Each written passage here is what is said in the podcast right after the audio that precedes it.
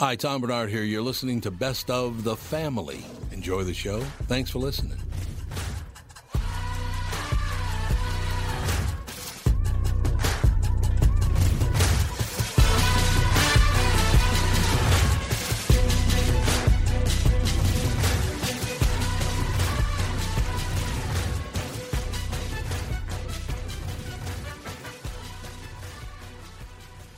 Michael Bryant, Bradshaw and Bryant. So, what's the latest? Well, latest is we're representing people who are injured through no fault of their own. Uh, people come to us. We talk to them about what their rights are. We talk to them about things that you know adjusters would call them up and ask them about, and we represent people in order to get them justice for the injured. And have been for a long time. Very, very successful, no question. I, I, you know, I do meet a lot of your clients. They come up to me on the street and whatever, and they talk about this, that, or the other thing, and they both say, why do you guys hang out with Doug Sprenthal? and I just had no answer for He just looks away, you big baby. In any case, that's the whole deal. So people, they got any problem whatsoever, personal injury or other legal problems, whatever, they just reach out to Bradshaw and Bryant. Yeah, Joe and I have both been president of the trial lawyers for the state, so we talk to people about all sorts of issues. The consultation is always free, and that's what we do. Michael Bryant, Bradshaw and Bryant. Tom here from my friends at Walser Automotive Group with some exciting news. Walser is rolling out Walser Care on new and most used cars they sell in Minnesota. Well, Walser Care is a powertrain warranty with coverage for 10 years or 150,000 miles. Powertrain coverage is like major medical coverage for your car. Engines, transmissions, all the really expensive stuff is covered. In addition, Walser Care includes 24 hour roadside assistance, lock your keys in your car, run out of gas, have a flat tire. Guess what? Walser has your back. The best thing about Walser Care, it's free with purchase. That's right, I said free. So, if you're shopping for a new or used Subaru, Honda, Nissan, Mazda, Toyota, Buick, GMC, Chrysler, Jeep, Dodge, Ram, Hyundai, or Chevrolet, see my friends at Walser and get Walser Care for free.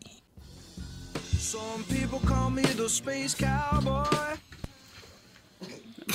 Wow. And that's the end of the song. What happened? It's a really small bumper you have, Cassie. no, it like just stopped. Oh, Yeah, we God, I noticed hate, that. I hate technology so much. It's supposed It to It doesn't make our, like you either. I know. I have Phones don't just work. Oh, it's They're supposed to just work, but they don't. I just love it. It's just, well, yeah, just Google it. Well, my Google's not working right now. You know, it's just frustrating. Or just anything. Like, I just want to play music. That's all. Do the IT thing. Turn That- it off and turn it on again. Oh, I've had to do that many of times, especially like right after updates. It's so frustrating. But anywho, we have Scott Wolter in studio. Uh, if you guys don't know who Scott is, if you watched America Unearthed on History, now it's on Travel Channel. It just came out over the summer. The new se- well, it's not really a new season, but it's new to Travel Channel. New to travel, yep. Yep. And you just had your book come out called The Cryptic Code of the Templars in America. Now, I I don't know if you guys are familiar with the Knights Templar. Only from uh, reading the Da Vinci Code. That's, own, that's probably how most people were introduced to the idea. Well, anyway, this right? Isn't guessing. fiction. I can tell you that. Scott does Wait, wait. Da Vinci Code was fiction? well, it, it had it was had some facts in That's there right. placed into a fictional story, but you you are like the real life Da Vinci Code. You do your research, your explorations. You go to all these locations to find these you know clues and symbols and stuff, and you try and put it all together. And Right. so, what is new in this book? Oh, a lot. a lot. I mean, you know, the this book is uh, builds off of three other books that basically, just like you said, I've been going out and researching and looking at various artifacts, going to sites and trying to figure out what is the real history. Um, Oh, ladies and gentlemen, Uh-oh. hang on. We have a guest in in our the midst. They have me total. I'm sorry. We're live on the air right now. After you. They're all here. Christ. I was just pontificating about your gift on the table, Tom. Oh, I have a gift. Yes, You you, do. have the new book. It just came out on Monday called The Cryptic Code of the Templars in America. Oh yeah. We were we were just talking about that last time you were in. Yeah, that it was coming out, Yep. and it's been delayed for like three months because of layout problems at the printer, and Yeah. it had to be reformatted. But it it looks great. I'm very pleased. Yeah, it's a nice looking book. Yeah. S- So, now, what is new in this book that have been in previous books that you've done?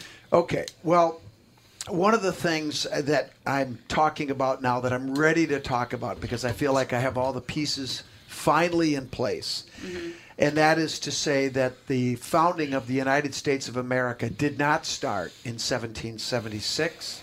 It started in 1362. And basically, the Kensington Runestone, which is an artifact found in Minnesota in 1898 by a farmer clearing trees, uh, scholars have, have argued over it for 120 years. And uh, it came into my lab back in 2000. And uh, the rock told me that it was real, that it was old and therefore it had to be genuine. And what I love about rocks, and I'm a geologist, I do material forensics for a living, is that I trust rocks. Mm-hmm. I don't trust some people. Mm-hmm. Um, and if the rock told me that it was real, that means that everything within that inscription that many scholars said was not medieval had to be medieval. Mm-hmm. And so I then took five trips. I went over to Sweden and found everything. And of course, all this did was piss off the scholars even more because I went in their backyard to look for and find what they decided they weren't going to do because they had already made up their minds. But the other thing that um, logic told me was that if this artifact is real here in the geographic center of the continent, which is not a coincidence, that means that somebody came here, they came for some reason, um, and they placed it for, you know, uh, at that location for a reason. And the reason is, it says right on the stone, acquisition business or taking up land. It's a land claim. Mm-hmm. And it was the beginning, the stake in the ground, if you will, of the beginning of the founding of this, of this country. That obligation that the medieval Templars who were escaping persecution from the monarchs of Europe and the Roman Catholic Church mm-hmm. to found a new sanctuary, a new Jerusalem, mm-hmm. a free Templar state that we now call the United States of America. Now, I've seen the Kensington. Have you seen the Kensington Runestone? Mm. That's I haven't even seen Anoka. You got to get out, man. I got to get out more often. Well, for us Minnesotans, if you want to see the Kensington Runestone, there's the, the Kensington Runestone Museum in Alexandria, Minnesota, oh, That's worded okay. and it's the stone is it's pretty big, and they have it in a nice display. I mean, it's not some little stone that you can put in your pocket, that's for sure. I mean, it's huge. Yeah, Cassie, you know when you talk The about pocket this, rune stone. Like no, no, they sell pocket runestones. Oh, but do the, they the really? real one, They the do? real one isn't a pocket Damn it! I thought we had They a have a very cute gift shop. I got your secret to North America right here. Exactly. Anyway, um, there, there's so many things that we talk about in this book. Now, the runestone is is an old story, but there is new information about it, and I don't want to get into too many details. But one of the things about the Templars and about the way that they operated, and actually was handed down to the Freemasons, is. Um, mathematics, geometry, and astronomy. Sacred geometry was very important. And you know, what do I mean by that? Well, um, they used certain measurements uh, routinely. One of the things is called the megalithic yard. And, and what has recently been discovered is places like Stonehenge, Newgrange, um, in Egypt, uh, with the pyramids and other sacred sites, is that the unit of measurement used to construct them was something called the megalithic yard. And this has only been recently discovered. And this measure is used or is, is calculated using the planet Venus. But it's very sacred, it's very important. In fact, when our founding fathers founded this country, Thomas Jefferson lobbied for our nation's measuring system to be the megalithic yard. But Congress didn't pass it. They wanted to throw a bone back to, to Europe, so we used the English foot, right? Mm-hmm. But actually, our founding fathers said, to heck with it. And they laid out our entire capital city using that measurement. To this day, it's still there. Oh, really? Yeah. Because I know I know that they've done maps of DC, and it comes up to be like Masonic symbols or oh, something Oh, yeah. like that. The way they had designed it, and where the not really monuments, but the important cat you know, oh, buildings. well, the monuments are part of that whole Yeah. sacred layout. Yeah, Okay. absolutely. And we talk ab- about that in the book. I'll, I'll I'll tell you what my wife discovered. Mm-hmm. is that the Washington Monument, which has Which a, they just reopened today, by the way. Today, It's been yeah. Oh, did closed they? for like the last three years for reconstruction. well, they had an earthquake there, and, Yeah. and they had you know some more severe damage than they're telling us. Oh, okay. But the but the Washington Monument is basically a giant plinth, mm-hmm. and it casts a shadow, right?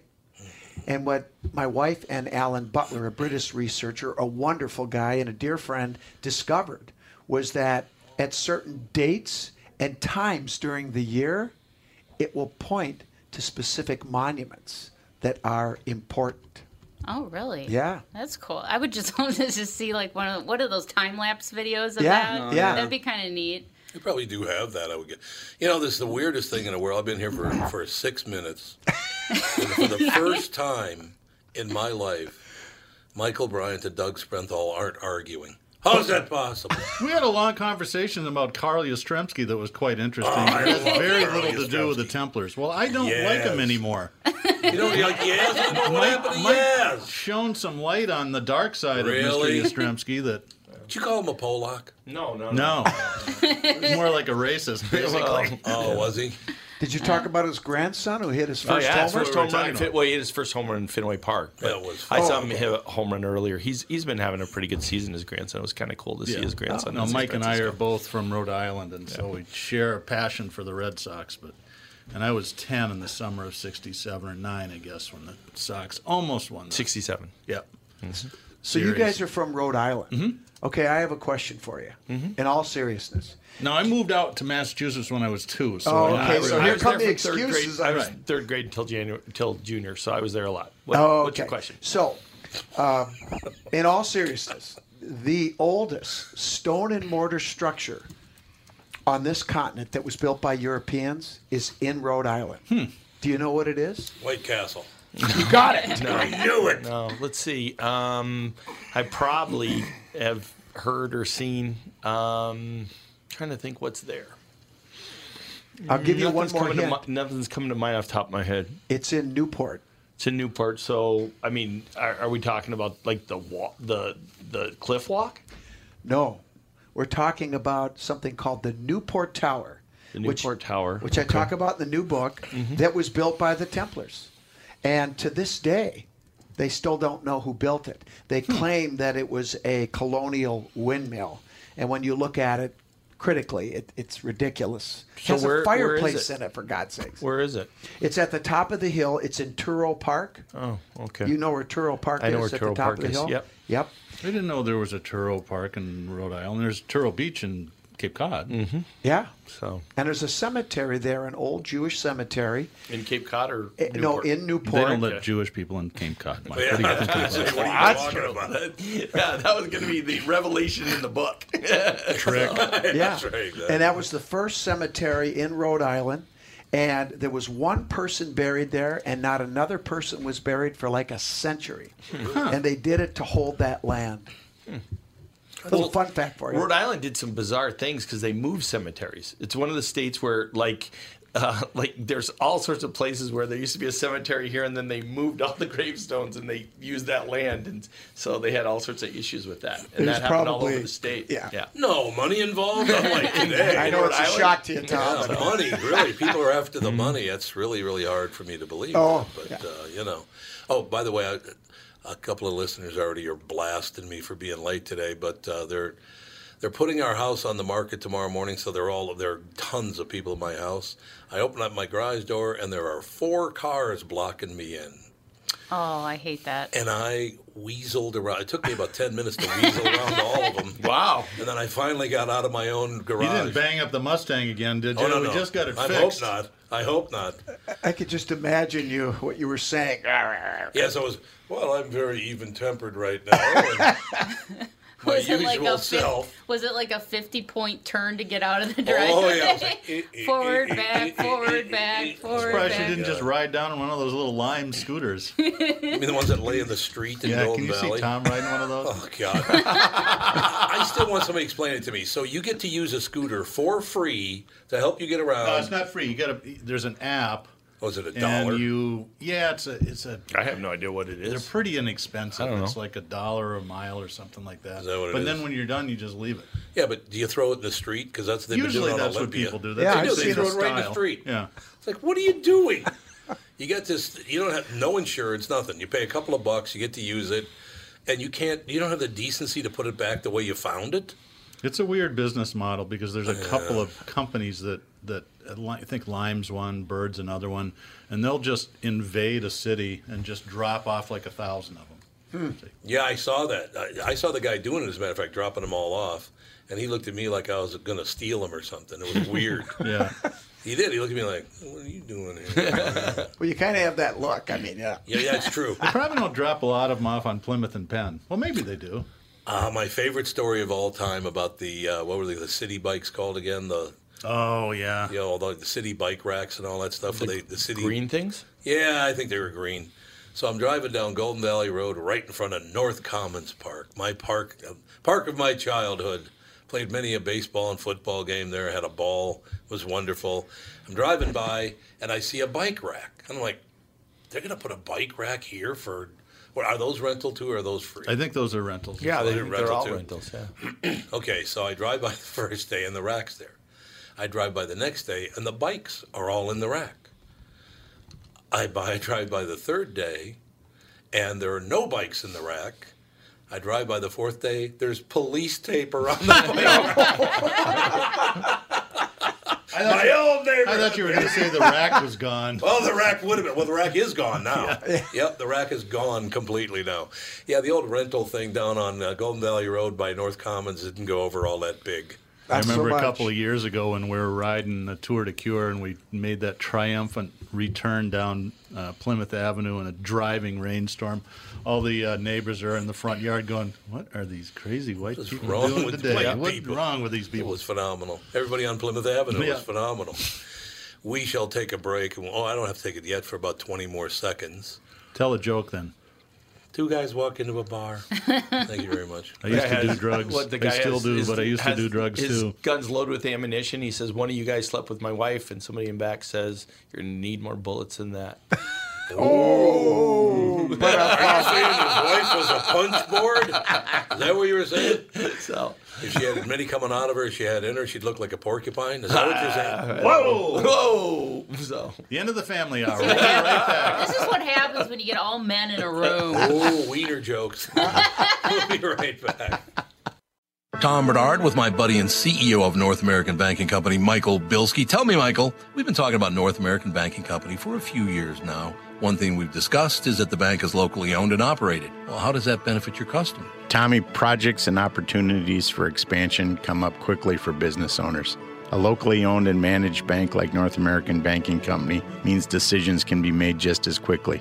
We know Minnesota. We live in the communities we serve. So we have experience and firsthand knowledge for what's happening in your life where you live. That means decisions are made here. We don't ship them off or pass the buck someplace out of state. Finally, getting our customers quick answers allows them to take decisive action, and that's how business gets done. Man, Michael, you're getting good at this. Practice makes perfect. Uh, perfect. Why not bank with my banker, North American Banking Company? A better banking experience. Member FDIC, an equal housing lender. Tom Barnard here for Whiting Clinic LASIK and Cataract. There's no better time than now to ditch your contacts and pitch your glasses. Whiting Clinic is the place I trusted to do this for me, and it's not just me. There's a reason Whiting Clinic is the number one LASIK practice in the United States. Dr. Whiting's unsurpassed experience, the most advanced Contoura laser technology, and lifetime coverage are all backed by Whiting Clinic's best price guarantee. Being the experts they are, they wanted to make sure you have the very best for your eyes, just like I did. Call now for Whiting Clinic's $500 off LASIK savings. If you're like me, not a big fan of glasses and contact lenses, then it's time you found out if you're a candidate for LASIK.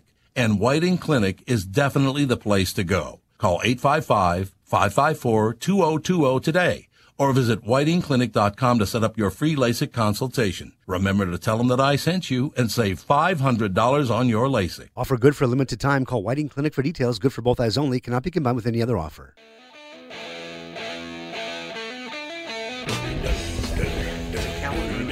You ever played this, Sprenthal? Yeah. What a great song. I did it on Guitar Hero. Well, Yeah, I the- the music's big pretty easy. The not hard being a thing wind, is- windmill is where it What, do you is, got your own right? show going on down the, there? The big issue with it Apparently. not being a windmill is where it is because it's not Michael Bryant like sucks. Well, Where you put a You can hear me through those headphones. I know you can. it would- it Michael function Bryant's a as long as it had disaster. right stability. We've been on again for like two minutes. Cool. I'm just looking at You Newport are a Tower. I'm sure I saw it as a kid. He's learning and oh, growing. Yeah, well, I'm sure. Oh, he's learning and growing. Yeah. Okay, well, that, yeah, that's see, that's a good thing. Mm-hmm. There's no doubt about it. This is quite the crowd in here. I like this crowd. Except Cassie, not so much. But you know, what? What did I do? no, no, you're saying it's too wiener like. I'm used to it though. That's it. Yeah, that's true. Yeah, you. I'm you- that's right true. now. I Dave's in France and he took the two girls. Where's he in France? I don't know where they're at today. I've They- only been in France. I've only been in was it Strasbourg, France? Stream pictures of the Eiffel Tower, so I'm guessing he was in Paris. yeah, they started off in Paris, but thinking. they, There's a little they hint. kind of There's a move hint. around. Uh, I want to say, oh gosh, I can't remember what town it was they were at today because they travel and they stay Oh, at okay. different hotels and stuff. So I've been stuck at home with all boys. You know what I love about France, and I'm very serious about this.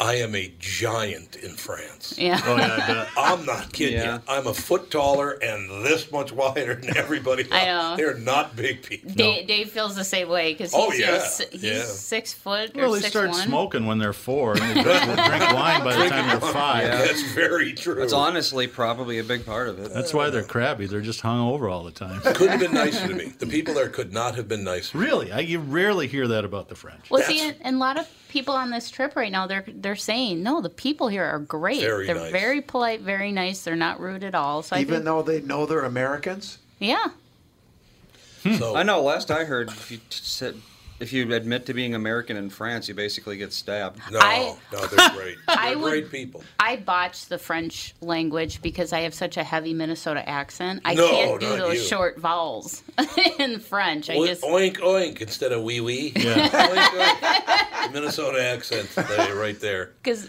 I just want to go wee wee because that's Wee just, wee. Yeah, that's that, that'll work perfectly. No doubt about it. No, I, I tell you, honest to God, I, I, they could not have been nicer in France. They're very, very. They they actually came over and talked to me because I'm also quite a bit more muscular than your average French person. And a guy, I think I told you this already. A guy comes up to me in France and he goes, uh, "Could I ask you a question?" I said, "Yeah." And he goes, "Did you, you a football player?" I said, "No, no, not a football player." And he goes, "Are you special forces?" Special forces. I'm 67. Yep, spec ops, right? Pretty here. sure I'm not spec ops right now. Pretty positive of that. But no, they could not have been nicer people. He wasn't That's eyeing. Alex to like take her or something, was he? Yeah. yeah, well. He wanted to find out. Yeah. Um, I would have looked at him and said, if I tell you, I'd have to kill you. I'd have to kill you. Sorry, I'm, I'm special ops. I'm gonna have to take you right out. Like, like That's all there Steve Martin said, I hate the French, but I love their fries. Yeah. I loved that show so much. The Dean Martin show on Thursday nights on NBC. You know how I know it was on NBC? You know what he got every week instead of a paycheck? He got The light stock in? RCA. Did he really? Got stock in Oh, RCA man. every week. Really? He died a very well. How much money did he die with? And it, because he's been dead now, what, 30 years, something like that? So you, you said Steve, he went to Dean. Okay, know, I'm, that's just, I'm just keeping up here. We weren't going to run over the host, Mike. Thanks. I know. But No, I just was keeping up. It's like he's I dead. was, Like, I was oh, quoting Martin. Steve Martin, and you heard Dean. oh, I thought you said Dean I know Martin. you did. We all got that. I, I'm just keeping up. Just your buddy here decided to call you out. It's all, it's but all see, relative. The rest of us were Dean just Martin used to say things like that Right. all the time, though. yeah, I, I get it now. I'm caught up. Leave me alone. That does sound like something You Dino would you say. Yep, every jury turns on you from Yeah, now on. That's right.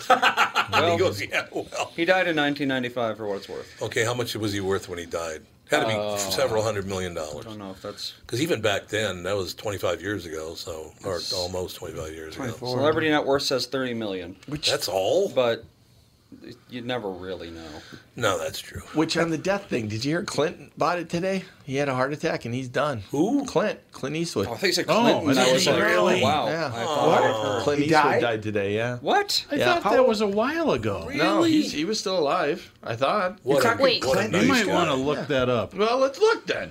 I saw something like somebody posted. It was when It was like a um, week What if it turns ago. out to be Clint Walker, who's been dead for like 50 years? Right. it wasn't not Eddie Clint Money who Eastwood died. is still alive. who Or died Clint Howard. Is he still alive today? Uh, um, after As Eddie far as Money. I can tell. cars. Yeah, Yeah, Rick Ric Ocasek. Ocasek. Rick- Rick Ric Ocasek. Ocasek, Yeah, when he died, somebody tagged. Uh, they said Ric Ocasek and now Clint Eastwood, and I'm like, Really? And this was a couple days ago. I'm like, when did Clint? What's going on? And I didn't know if it was one of those fake No, celebrity maybe death it's a thing. fake one. As far as I can tell, he's still alive. So All right. Well, that's Okay, cool. I'm Mike, no glad worry he's still it. alive. Maybe it was How old is he? Do you Clint think? Howard. Oh, he's Clint he is 89. 89, late yeah. 89. Okay. And he's still doing, still going strong. Wow. He's making movies, and he seems like he's doing relatively well. Everybody Yeah. I know that's ever worked with him said he's a phenomenal guy to work with. Really? Just a great guy when he's directing and producing and all the rest of it. Said he's the really Yeah, good he's supposed to be a work great guy. Yeah, that's what everyone yeah, he's says. a very. A lot of people like to work with him as a director and producer because they he's do. just very easygoing. He's not like- one of those tyrant type directors Mm-hmm. that are constantly yelling at you to do it right. He's How cool is it the fact that he, he came out during the the election of uh, what was it Mitt Romney I think was running against Obama and he came out and talked to a chair. That was a chair. little bizarre. Was that, was Yeah, that, that, was, was, weird. yeah. yeah. yeah. that was why, are odd. you, why are you talking to a chair? I know some people were questioning Clint's mental health at that point. Well, I think it was one of those deals that point. sounded he, like he a, had a method to his madness. I'm sure. I don't know what it was. Or was it during the, the Trump election? I can't remember Yeah, which was- one, but I think it was one of those ones that sounded like a good idea the night before after a couple, and, and they got out on stage and everyone went, "Okay." I know it's well, you know that does happen. But He you're was- talking about it. That's right. He was the mayor of Carmel, California. Too. Mm-hmm. I don't know that. Nice mayor. You of- ever been there? Uh, yeah, that's right. Last next to time I Pebble was in Carmel, California, I will never forget this. Catherine and I are staying at this nice hotel, and a Mercedes, brand new Mercedes Benz, pulls in, and the license plate was personalized, and it said Dow 2000, Oh, it was, a while, it was a while ago. 1982 or three. Uh, because the Dow today, I believe, is at about 27,300. Gone up a bit. 2,000. But yeah, but we were shocked that the Dow had gone over 2,000. I remember that. Wow. Incredible. So no, No, it- Cokie Roberts is dead. Yes. That's, Yeah. Yes. Kobe. Oh, that's- I Yeah. saw that one. Yeah, we were that's- talking about that this yeah. morning with Todd Glass too. It was like Donald Trump just has to do it. He has to come on and go. She's quite professional, but she was never nice to me. Yeah. Why do you have to throw that part in? I know. I don't know if you know this about our president. He's a little egocentric. Oh, how about everyone running for president? Well, that's being- true. Oh No, my God. That's why they do it. That's yeah, part that of it. That is exactly why they. ego driven. A lot of it. I want to, there's a kid that I want to. Well, he's not a kid. He's 50 years old, for Christ's sake. But uh, I want him to run for governor. Aaron Benner. You know who Aaron Benner is? Oh, he's the guy I had on this morning. Yes. Yeah. Governor. Yeah. Black man in America today, 50 years old, very, very smart. He uh, won a lawsuit against St. Paul Public Schools. Yeah, didn't he walk with like half a million Half a dollars? million bucks. That's why he's such a nice guy, you know. No, he's always been there. He called when they when they did that to him two, two and a half years ago. He locked himself in a closet and called the KQ Morning That's what I always do when things are looking down. I'll call, Yeah. call John have- Lastman. Let's call, yeah, call Lastman. I'll do my next interview from the inside of a closet. Yeah. Although if you called John Lastman and said they put me on the air, he'd go to me and say, "Hey, Dave just called. Yeah. Get somebody's name right." Uh, Does he want to run for governor? Aaron Benner. Yeah. I brought it up to him today. He here's a guy. If you haven't heard of Aaron Benner, he's a really, really solid guy. Very smart guy. He was uh, hammered pretty hard by the St. Paul public school system because he wanted all students to be treated equally. Uh, they were giving he in his and he's a black man. Remember that. He thought that the schools were giving preferential treatment to black students because they didn't punish them for their misbehavior and they tried to fire him over that because he thought, as a black man, he was being racist. it's just like it's kind of hard to do. I saw an article about that. Yeah. Yeah. yeah. Yep, that's the guy. I know Great who guy, you're talking very about. smart guy. And you know what he said? I- I- Dave Chappelle pulled it off. yeah, that's right. The blind racist. The blind racist. the blind white supremacist. Then he divorces his wife. divorced his wife at the end, but we can't say why.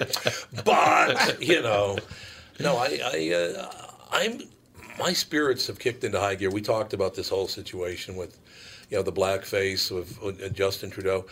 Uh, it says Justin Trudeau's racism scandal just got worse. You know, I really wish they wouldn't throw the word racism around like that because there's real racism in the world, and wearing blackface is not one of them. I'm not saying you should do it, but racist, uh, it's a little D- heavy. depends there. on how many. I mean, if you do it multiple times, Yeah, there's yes. an issue. No, You know, I mean, agree. it's like, I and you shouldn't forget you did it. Or like, yesterday would be bad timing if you did it yesterday. yeah, yeah, oh yeah. If you're doing it today There's or, enough or evidence recently saying that, this is a bad thing. Yeah. People don't like it. But- Probably not a good choice. I don't know why there's they keep coming out with more of it. You know, it's like if they if there's that many times, you should be able to say, yeah, I probably did this number of times, and it was stupid, and I was young, and I was doing these stupid things. But There's a great Saturday Night Live skit, uh, probably six months ago. Kenan Thompson plays the um, racial director for the, the Oh, yeah, for West yeah, Virginia, yeah. and he's has all these white people, all these legislatures. He goes, "Okay, who's ever appeared in blackface? Please raise your hand."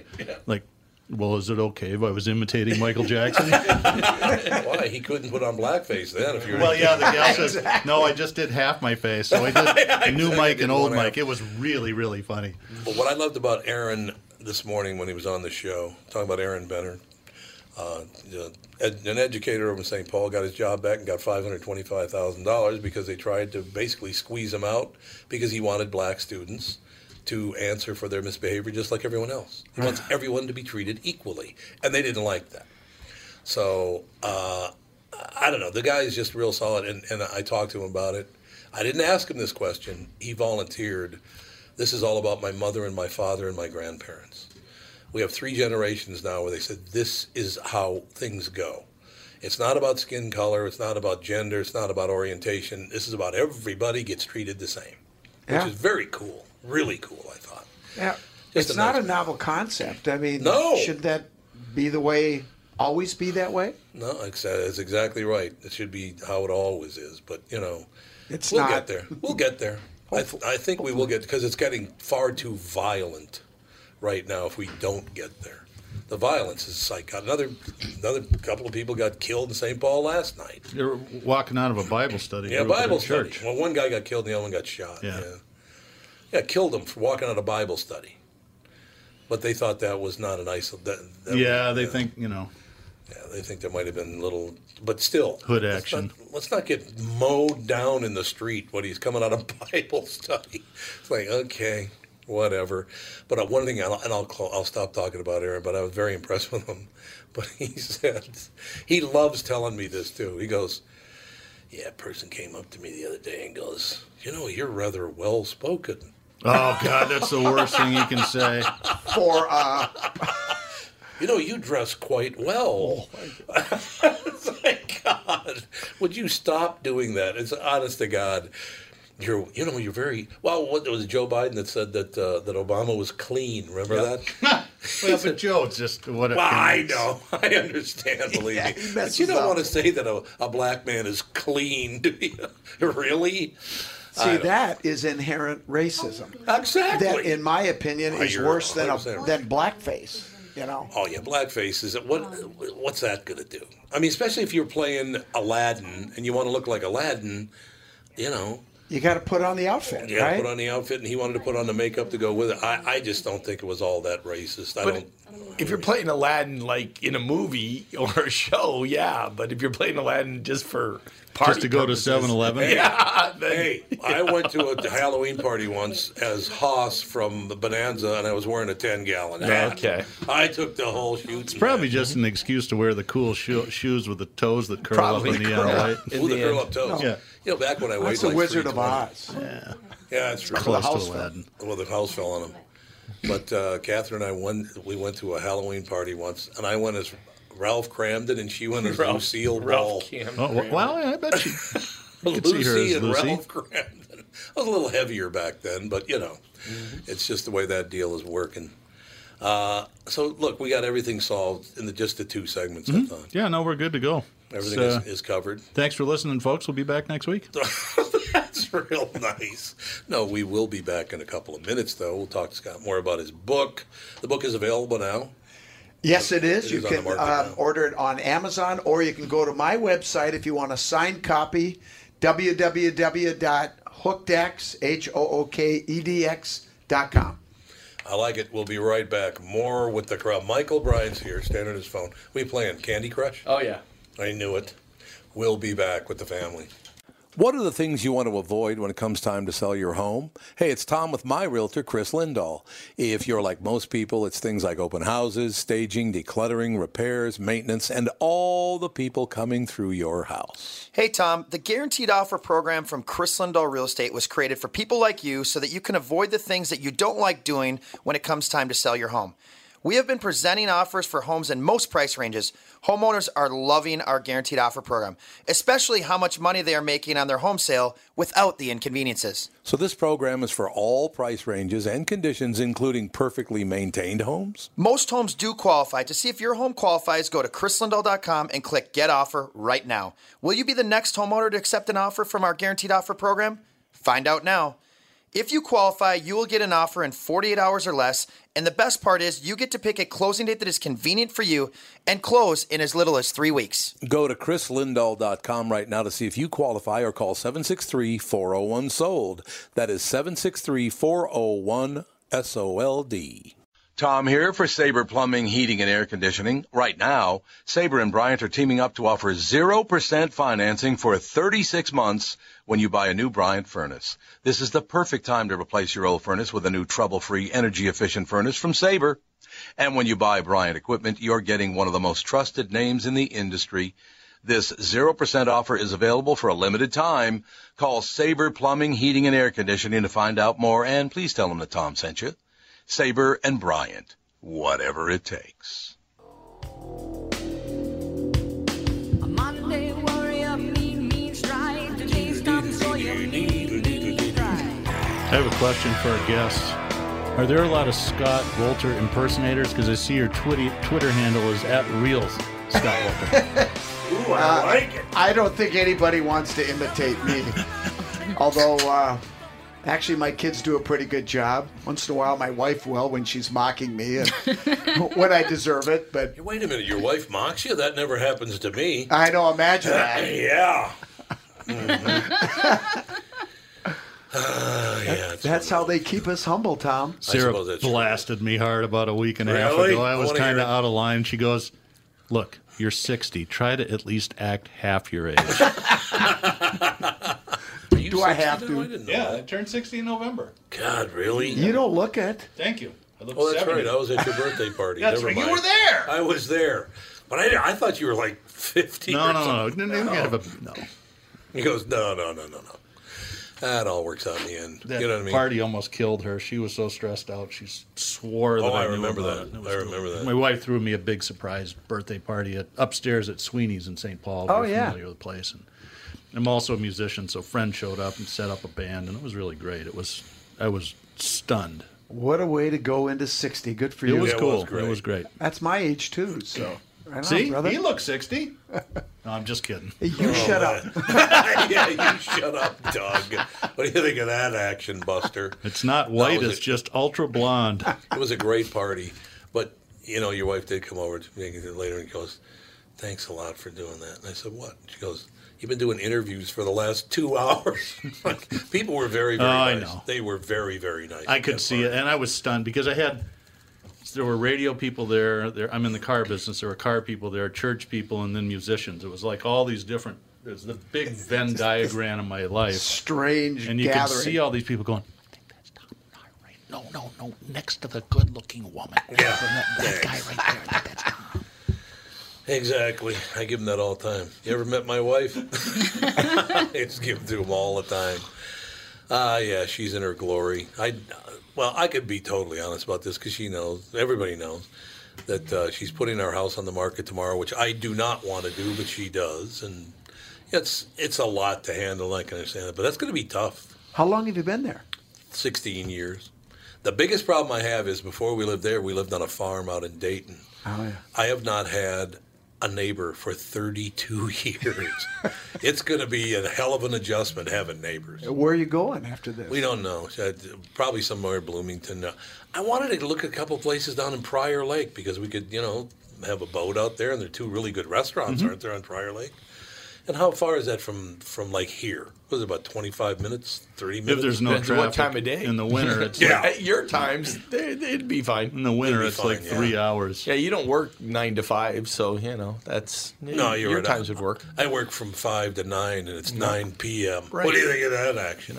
But no, we got a lake would to the west of us here. It's called Lake Minnetonka. I mean, Where pretty nice poop. area. Pardon? where people poop. Yeah, where people poop in the, in the what is that bay called again? Oh, yuck. What's it? Big in? Big Island. Island. Big Big Island. Island. That's oh, right. Oh, that place. Yeah, I like to take walks around Lake Minnetonka. Well, that, I'll never forget that brand new disc jockey at what a WXKY or what was yeah, name of it? something like that. Something like that. First week on the air, and this moron, you might want to ask somebody. Because I was sent the audio during my show, but the morning guy and this new, the new morning guy says, beautiful day here in Minnesota. That's why we love to live here. His first day, but he we love to live here. As a matter of fact, it is so beautiful. I think after the show, I'll go take a walk around Lake Minnetonka. well, you better get walking. Isn't it like 500 miles? If you go in and I out of to every bay, 500 Yeah. miles. Probably at least 500 miles. It's like, uh. yeah, let's not say let's take a walk around Lake Minnetonka, shall we? I think even if you just go the roads, it's like 50 miles. Oh, Oh, yeah, yeah. at least. It's got 100 miles of shoreline, yeah. 100 miles, and that's just in the box, right? So, yeah, it would take a oh while. my God. It's a Yeah. big lake. What a maroon. What a maroon. I love, okay, Bugs. I, love love to that. when Bugs Bunny called people maroons. What a maroon. They couldn't run that anymore, you know. They, they couldn't? No way. Elmer Fudd, people would have a fit. They took Yeah. it off the air. I haven't seen I any. think they took it off the air like 40 years ago. But Oh. yeah. But honestly, God, uh, what was his deal? He had a Quasi Wabbit. He had a, like a speech Yeah, impediment. Yeah, speech Yeah. impediment. No way to get away with that these days. Probably not. I don't know why not. I mean, come on, let's go.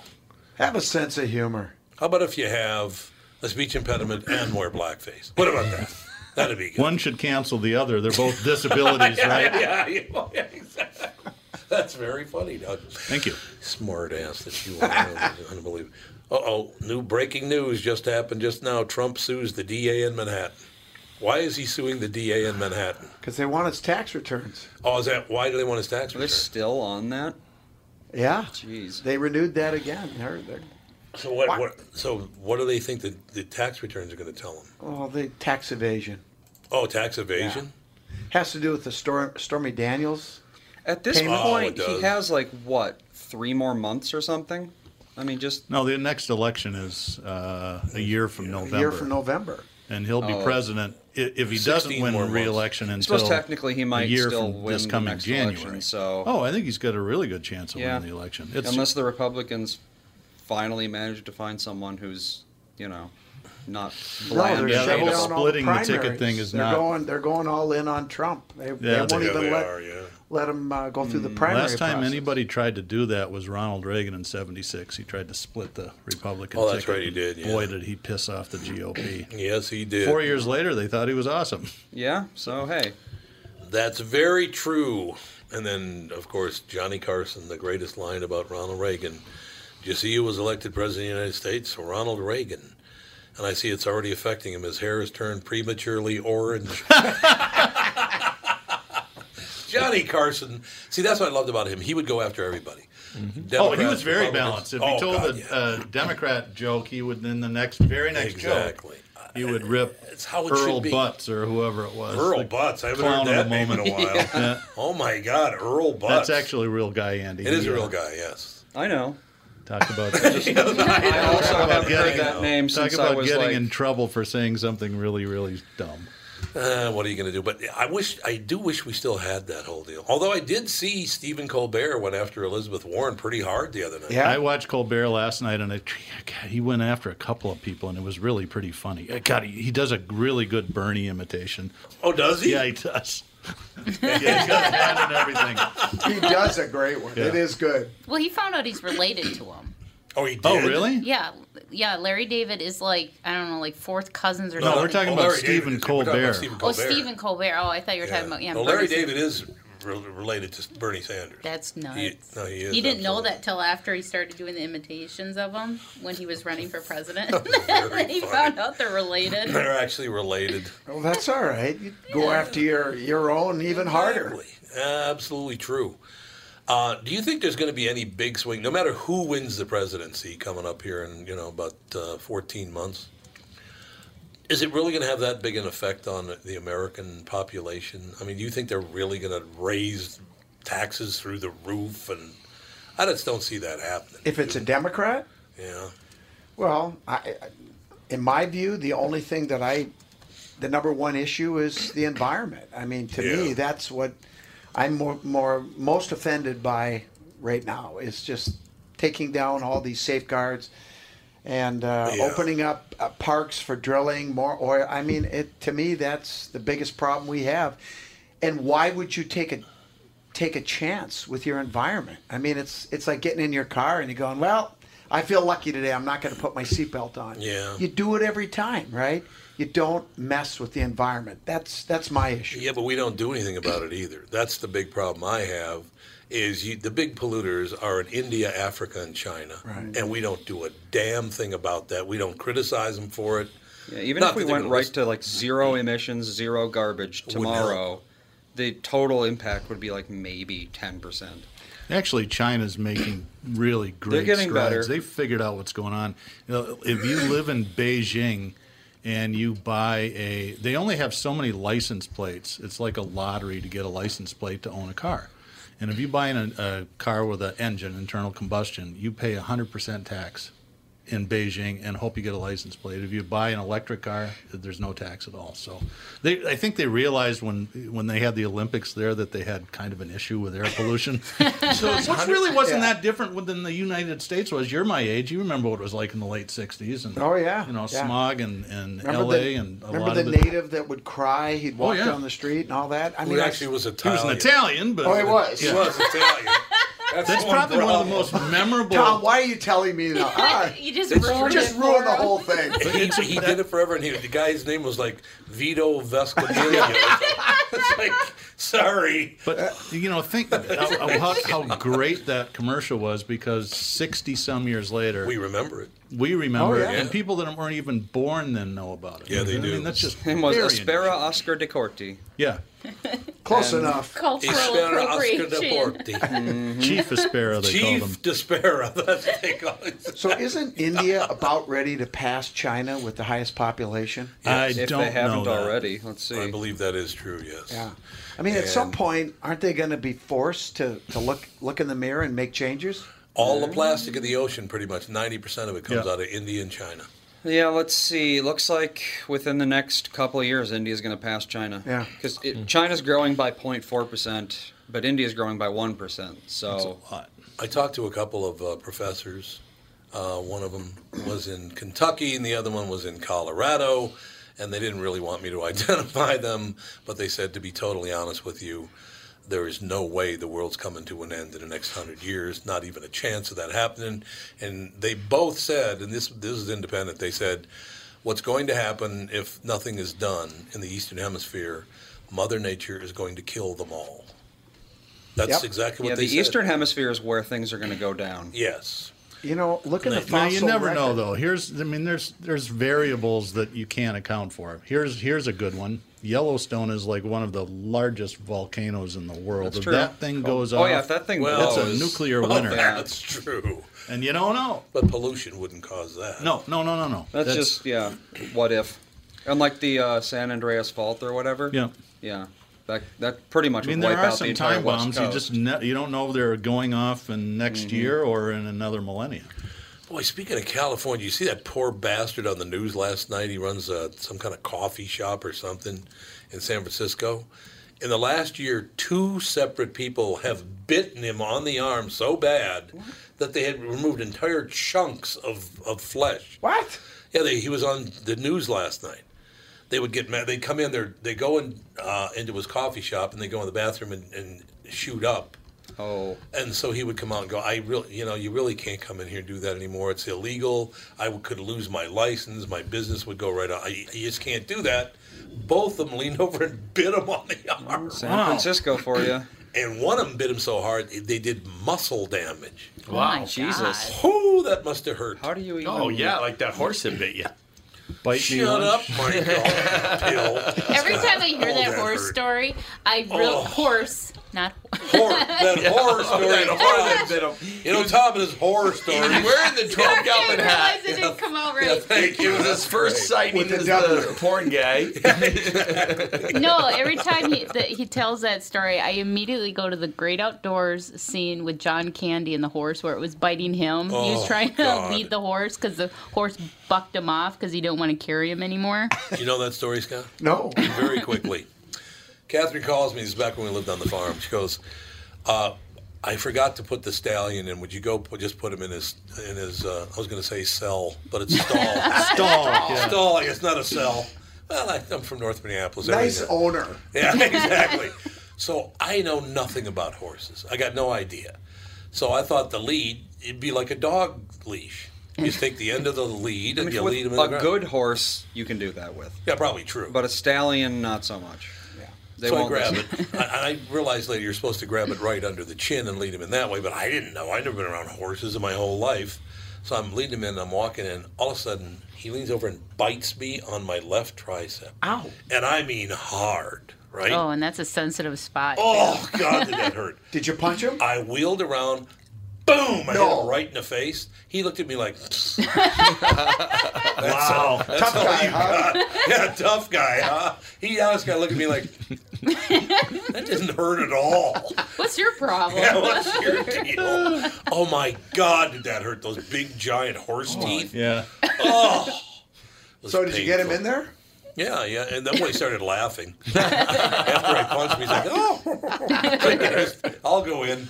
You got, you got You gave me. You made me laugh. I'll go in the stall. That's like God. You were his entertainment for the day. We're gonna wrap it up here. That, that's the first hour already. My God, we'll be back. Tom here from my friends at Walser Automotive Group with some exciting news. Walser's rolling out Walser Care on new and most used cars they sell in Minnesota. Well, Walser Care is a powertrain warranty with coverage for 10 years or 150,000 miles. Powertrain coverage is like major medical coverage for your car. Engines, transmissions, all the really expensive stuff is covered. In addition, Walser Care includes 24 hour roadside assistance, lock your keys in your car, run out of gas, have a flat tire. Guess what? Walser has your back. The best thing about Walser Care? It's free with purchase. That's right, I said free. So, if you're shopping for a new or used Subaru, Honda, Nissan, Mazda, Toyota, Buick, GMC, Chrysler, Jeep, Dodge, Ram, Hyundai, or Chevrolet, see my friends at Walser and get Walser Care for free. Michael Bryant, Bradshaw and Bryant. So, what's the latest? Well, the latest is we're representing people who are injured through no fault of their own. Uh, people come to us. We talk to them about what their rights are. We talk to them about things that you know adjusters would call them up and ask them about, and we represent people in order to get them justice for the injured. and have been for a long time. Very, very successful, no question. I, I, you know, I do meet a lot of your clients. They come up to me on the street and whatever, and they talk about this, that, or the other thing, and they both say, "Why do you guys hang out with Doug Sprenthal?" and I just had no answer. For he just looks away, you big baby. In any case, that's the whole deal. So people, they got any problem whatsoever, personal injury or other legal problems, whatever, they just reach out to Bradshaw, Bryant. Yeah, Joe and I have both been president of the trial lawyers for the state, so we talk to people about all sorts of issues. The consultation is always free, and that's what we do. Michael Bryant, Bradshaw and Bryant. Ba-na-na. We are back, ladies and gentlemen. Our very special guest, Jeff Abraham. The book, The Show Won't Go On, the most shocking, bizarre, and historic deaths of performers on stage. Well, this can't be good. Hey, Scott, you ever died on stage? Thank you very much. I'm dead. I can't talk. I can't talk. I'm dead. Jeff, how are you? I'm doing great today. Publication date, so I'm doing great. Man, there's nothing wrong with publication, man. Getting that book out there is a good idea. How did you get inspired to, to write a book about people who have died on stage? It happened just a little over 15 years ago. I went to see an Elvis tribute show. Oh. Was a man named Al Dvorin who did not co- originate the phrase, but he made it popular. Ladies and gentlemen, Elvis has left the building. Thank you and good night. He was. Oh. This was Saturday night. At the end of the show, he was milling about in the lobby, tell, telling stories, and someone said, "When are you going to write a book?" He said, "Yeah, yeah, yeah, I know, I have time." Monday morning, I'm watching the news. He oh. was killed in a car accident the Sunday oh. morning, and I and I was thinking about you know everybody always says, "Oh man, that last show I saw someone's last show," or I could have gone to that concert, you know, and you know Elvis had died the day before he was supposed to go in concert. Yeah. Uh, Hank. Williams was coming back from a show, and I knew about Dick Shawn collapsing. I said maybe that could be a book, and I wrote the title. The show won't go on, which I I will admit is a pretty good title, but that's all I wrote.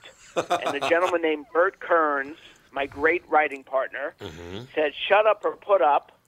And about three years ago, we decided to put pen to paper and and uh, made the uh, book a reality. Now you're talking about uh, on the live stage, on television, and movies, the whole shooting Uh, match. any with anywhere with an audience. With the original Yeah. title, actually, was like the 99 most shocking, and the authors thought, the publishers thought, no pun intended, it was a little bit of an overkill. It was too much. Oh, So yeah. we we we had a criteria. We chopped it down. There really had to be an audience. So there are there's t- television is very is really not represented. We decided not to do athletes and stuntmen and things Uh-huh. of that nature. Really, anything really on a live stage. We kind of lead up to certain things, like um, um, Lee Harvey Oswald. You know, the first televised uh, death on television, but it literally with an audience. We do. You know, there is some television in there, of course, with the famous Dick Cavett episode. Which one? Uh, J.I. Rodale, a health expert of all people. No, died. no, Jeff, no. No, as Dick, I this is not my line. Dick Cavett said the gods of television were very good to me. So he's interviewing a guy named J.I. Rodale of Rodale Press, mm-hmm. and he was a guest on the show, and he was doing a wonderful segment. He moved over one chair, and the next guest was uh, newspaper columnist Pete Hamill, and all of a sudden they heard a. It almost sounded like a snoring sound, and they realized something was not right. They thought he was having a heart attack, and he literally did have a heart attack. It was kind of like the death rattling sound leaving your body, and the episode never aired. And people have come up come up to Dick Cavett to this day and said, "The look on your face when that jump," and he goes, "Unless you were in the audience, it never aired." Well, a good friend of mine works for Dick Cavett Productions and says and said to me, "If you sell this book, we I will allow you to watch this episode." Oh my so Burt and I are the first journalist civilians ever to see this episode. So we give a very detailed and accurate, and there's a lot of misconceptions. People had always thought that Dick had said when he heard what sounded like a store, "Am I boring you?" But that line was never uttered on the show. Oh yeah. Yeah, there's a lot of that in there. There are a lot of yes, I was at Woodstock. Oh, really? You're one of the 85 million who are at Woodstock. Is that right? Absolutely. It's one of those deals, isn't it? Yeah, that's I, very very quickly. I, I also do a morning show. Been on this morning show for like 35 years, and Nancy Kulp, who played Jane Hathaway on the Beverly Hillbillies. Of course, yeah. Yeah, she called in to be on the show, and we used to have a spoof interview. A guy named because we hated all radio names, so Right. since it was a spoof interview, we we referred to him as the Chucker the Chucker. because it was the phoniest name we could ever think of, right? so the Chucker interviews Nancy Kulp. She hangs up the phone and dies. It's like, oh my god, that was that was a little unsettling. Yeah, she died right after she did the interview. I'm like, oh my god. So so Jeff, I, I understand where you're coming from here, man. And we have radio people in the book. Um, Oh, you do? Alexander Woollcott, the great New York, Sure, um, yeah. you know, dr- drama uh, writer, you know, um, was doing a radio show and he had passed a note, "I'm not feeling well," and then was taken out, had a heart attack, and died. So there have been cases of um, people who've been on the air and the the record kept on playing over and over again. The audience at home had no idea that the person they had just been listening to had had a heart attack. Our morning guy on the, the very station I work for, KQ, KQRS Radio in Minneapolis, back many, many years before it was K Adam and K Eve. Get it? Adam and Eve, AM, Right. FM. But uh, the morning guy died on the air. Yeah, he, he just. Oh, you have to send me those names. We are we are working on a sequel. Believe it or not, since we handed in the book, we've had about a, a dozen people. Oh, um, yeah, I die, inclu- including someone over this weekend, uh, a performance artist in Spain. You know, they caught on fire Oh, with yeah. pyrotechnics. Hit her with a fire You know- firework. Whoops. Ow! Yeah. She's a very pretty young woman. It's sad. Yeah. Had a very promising career ahead of her. Do you include uh, cases like Christine Chubbuck? Yeah. Oh, Who's Say again, please. Uh, well, that's that was my question because she was the first person to kill herself live on air. Oh my God! And I thought some people might not Newsca- the like to learn about that, but she's a newscaster. She was. Would she listen to the morning show? I'd do anyone in. Took herself You- right you out. know, it, it's easy to make jokes about this, but the one thing we really wanted to do in this book is really make it a celebration of these performers. Good. Yeah, that's a good thing. Because we were interviewing, you know, children or spouses of these performers who are to this day, like Dick Shawn. You know, we talked to his son. He, you know, he still cries. You know, we talked to Yeah, the amazing Joe, uh, the escape artist who was buried alive, and talked to his son. So, it, yeah, you know, it, it's it's easy to make, you know, you know, titter and things like that. But you know, we the book is not about ha ha. This person Right. collapsed on stage. Right. It's just cataloging and celebrating these great performers. But at the same time, there are certain certain endings that are so gr- amazing that you couldn't make this up. The, the one of my favorite entries is the first one in the book. A woman named Jane Little, who was about four foot eleven, had the Guinness Book of World Record for the longest tenure with an orchestra. She was with the uh, Atlanta Symphony Orchestra. She c- had health problems, came back, and had a heart attack during the encore of her show of the orchestra. That alone would have been a pretty good story. The song she was playing, there's no business like show business. I mean, you, you can't you can't make those things up. No, that's for sure. Do you think, Jeff, part of it is the stress of performing? Because I don't think most people who are not performers, I don't think they understand how stressful it can be to, to, to, to be on stage performing. It- believe it or not, the most dangerous occupation we came across was orchestra conductors. And I think the life they live on the road, the bad food, the hotels, Oh, the yeah. rigorous two hours of waving a baton Uh, has caused more heart attacks than you would believe. So that certainly does it. I mean, there's a lot of you know dietary and health problems because so many of the you know if we're not unless we're talking about Karl Wallenda, you know, dropping you know 125 feet or Oh, a magician being killed by a bullet. The book is really filled with so many heart attacks. The, the, the whole thing was to make to find performers and stories that were intriguing because otherwise the book would have been read like, and he had a heart attack, and he had a heart attack. right. Well, Jeff, and did you, especially, and everyone says they know the they know the be- it's it's the opposite of a murder mystery. Everybody knows the beginning of the uh, the uh, the chapter. well, yeah, Jeff, did you did I don't know if it's included in this book, but did you uh, mention the magician of Tommy Cooper? He died on stage, and he Very just much so. yeah, Um, he just kind of collapsed, and everyone started laughing. They thought it was part of the Oh, act thought it was an because he was kind of a comedic magician, and there's you a know, YouTube ver- video. that's the worst thing about a comedian dying on stage. Everyone thinks, oh, he's doing a new bit of business. Whether Right. it's Dick Shawn, he goes. So t- yeah, Tommy Cooper, who's kind of like the uh, English equivalent of a gentleman we have here in America, Carl Ballantine, a magician where all the tricks would go wrong. Right. And for you Beatle fans, the name Tommy Cooper is ch- name checked and give peace a chance.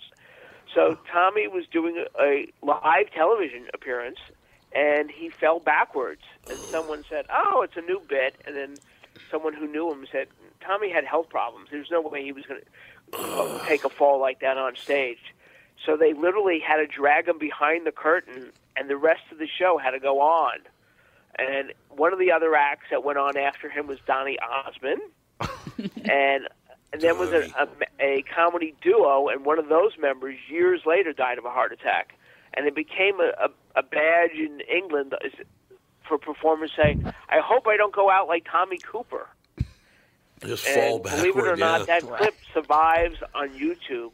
If you so dare, you can watch it. You can go to our website, theshowwon'tgoon.com, but you will, you can find a clip of Tommy Cooper meeting his demise. Well, Jeff, a lot of I don't know about a lot, but but a number of of musicians, mostly rock performers, have died on stage, haven't they? Um, electri- we, we, we've seen some electrocutions. Right. We've seen heart attacks. Curtis Mayfield Um, didn't die, but the thing, the light tower fell on him and killed him uh, a short time later. So he didn't die on Right. stage, but it, it, it fell right off. Yeah, on we him. call he and Jackie Wilson, Curtis Mayfield and Jackie Wilson. We Right. call that the long goodbye. Yeah, yes. Um, and uh, interestingly enough, um, yesterday or today, Jackie Wilson was supposed to receive his posthumous Star on the Walk of Fame. And his wife had a heart attack and just died like a week ago. Oh no! oh, that's sad. I always and that's Jackie in the tradition of Louis Armstrong's second wife, who he still had a wonderful relationship. Seven months after Louis Armstrong had died in Chicago, um, there was a memorial concert for him in Chicago, and she was playing the piano, and she died of a heart attack in mid-performance at a tribute concert to her late husband. God, Louis Armstrong, his story. People probably don't know this. A lot of people don't know it anyway. That uh, President Nixon and Louis Armstrong ran into each other getting off airplanes, and I can't remember what it was. I think it was in New York. I'm not sure though.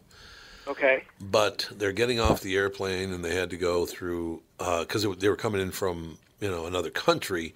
They had to go through global entry or whatever it was called back then. I don't even know what it was called. Right. But Richard Nixon, president of the United States at the time, said, Louis, you're going to have to wait in that line forever. Why don't you just give me your luggage and I'll take it through, and then you can just go through and not have to go through all that Really? rigmarole. He goes, Yeah, absolutely. Louis Armstrong told the story many years later. Those two suitcases had four pounds of pot. I, I was, that, that was I was going to guess that punchline. Yeah, Louis um, did like to uh, have a little reefer every now and then. little reefer every now and then, huh? How about that's that they story, smoked though? Back then. Yeah, they did. Say I'm- again? I said, can you imagine giving the president of the United States four pounds of pot to carry through customs? Uh, It's unbelievable. But he thought it was very funny. I know that.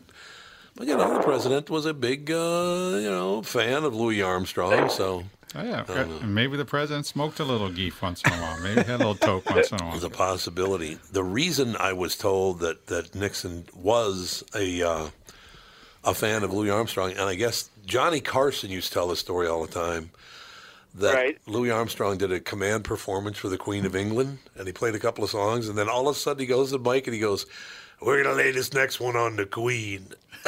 oh, okay. You're gonna lay it on the Queen, are you? all right, Louis. Yeah, I he don't know. did have a wild, wicked sense of humor. He did, yeah. Uh, I was at the wonderful Armstrong Museum, and um, the or we interviewed the archivist for the book, and he collected dirty jokes and things like that. He had a wonderful sense of humor. It is amazing. Uh, we only have about a minute left. If there's one person that really hit you hard, uh, that's in, in in your book, who would would there be one person like that? Um, like I mentioned, Jane Little is a, a, a Yeah, wonderful one, yeah. but I think the story of Karl Wallenda, you know, who, who did say, "I'd rather die on the wire than in bed," and back in the '60s, when it was the family, the Flying Wallendas, Mm-hmm. they were doing the human pyramid, which seven people were, you know, mounted one on top of the other on a high wire, and the and they fell, and two of them were killed. One was paralyzed, and they went on and kept on performing. Mm-hmm. And when we interviewed Nick, our first question was, at what point does the family say, you know, we're we're done, we're no longer in the high wire business? But they never did. They, the sh- in their case, the show did go on and on and on.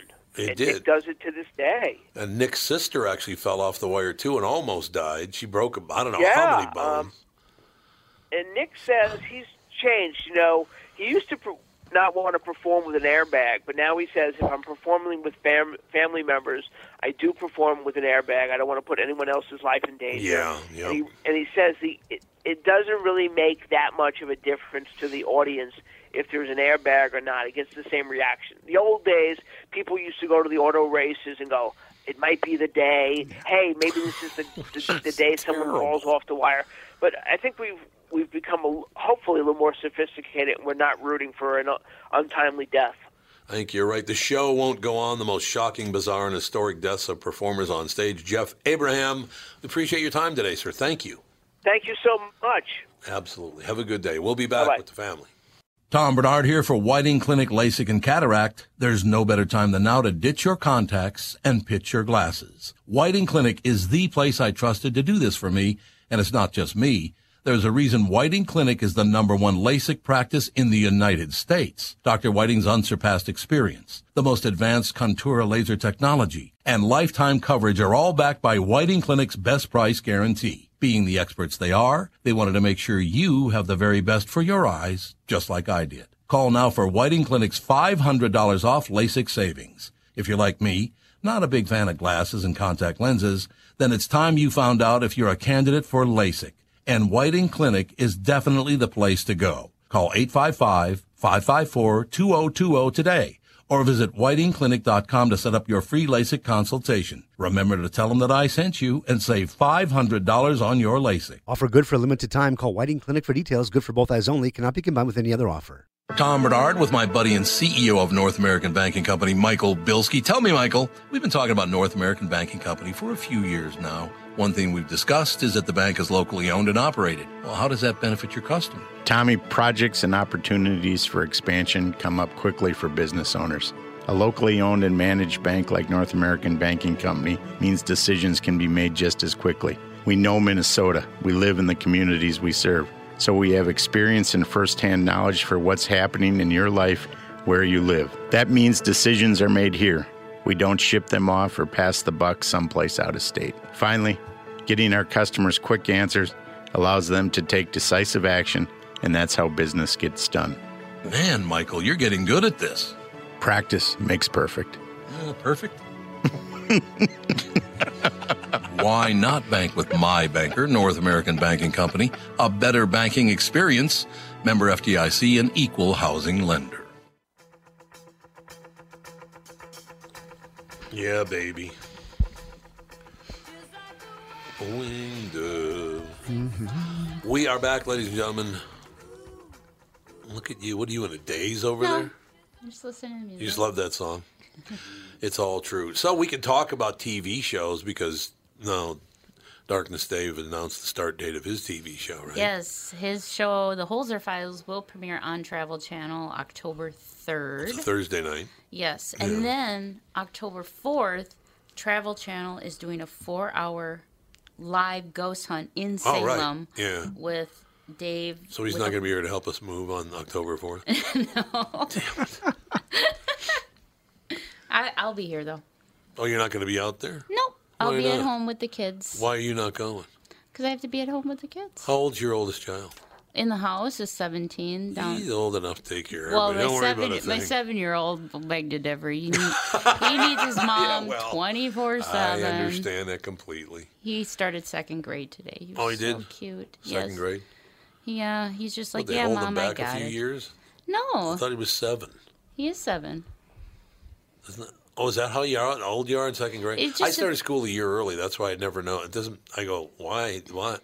He started kindergarten late because of uh, Oh, he did. Birthday and developmental delays, and plus he wasn't born until January. Yeah, now, that'll like do my it. That'll my middle it. one, his birthday's the beginning of October. He started kindergarten late because of where his birthday fell. Because Yeah, that does happen. if he would have started kindergarten when he was five, he would have been only four the month before when school started. So they made him wait a whole year. Yeah.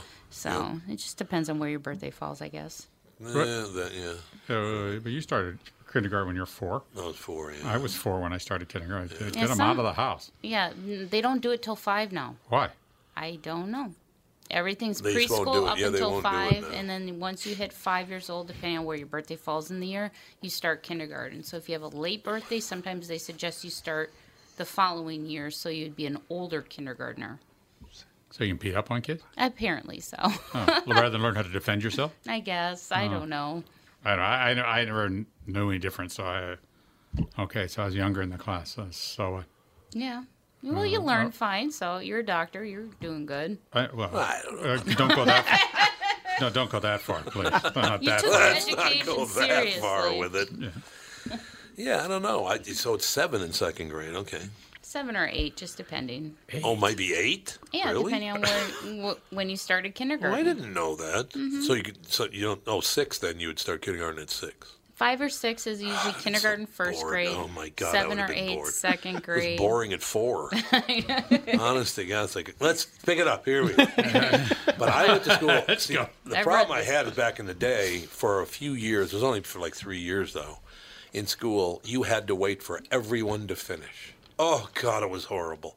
I don't remember why that initiative was put in place or that unclear thinking, but literally, a couple of us would here. Here's your assignment, and we'd finish the assignment about an hour.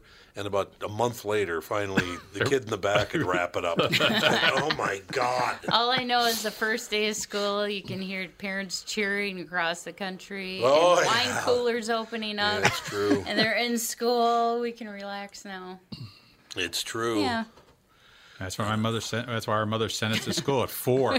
Yeah, Go get, Get those. out. Get those. Get, Get that. 'em Open that here. bottle of vodka. Not your mom. Well, not my mom either. But No, you there's know, none of that. There's none of that whole. Get them out of here. That, whole, that, that was a, an interesting thing. Starting school every year. Yeah. Oh, I you never know it. what psychopaths I they'd be bringing in. The, what do they got this year? Yeah, hated school. Hated. I hated all the social aspects of school. It was all the forced socialization. know. God, I hated it all. Did God, you? uh, Should I tell Scott my wonderful story about being in the boys' room when we were in like second grade? Oh, please. There was a, a school assembly at St. Joseph School that used to be in on 11th and 4th in North Minneapolis. It's where the bridge crosses over 94 now. This is Mhm. where the school in the church used to be. So a couple of us guys, and by the way, the guy who said this got stabbed to death in prison. So What? Oh yeah, Friend of yours, right? yeah, oh yeah, it was my classmate, absolutely. But um, so he goes, "Hey man, let's go hang out." In the, we're so I'm at this point. I guess I had just turned six. Maybe I was still five, even. I don't know. Second grade, four. You've been six. So I was have been six. Yeah, I would have been six. So let's, let's go hang out. I don't want to do this. Let's go hang out in the boys' room. So he and another guy and I went and just hung out there, so we didn't have to go to assembly. I'm already causing problems, and I'm six. So Mother Superior walks in, and you have to understand that she did not know what he meant.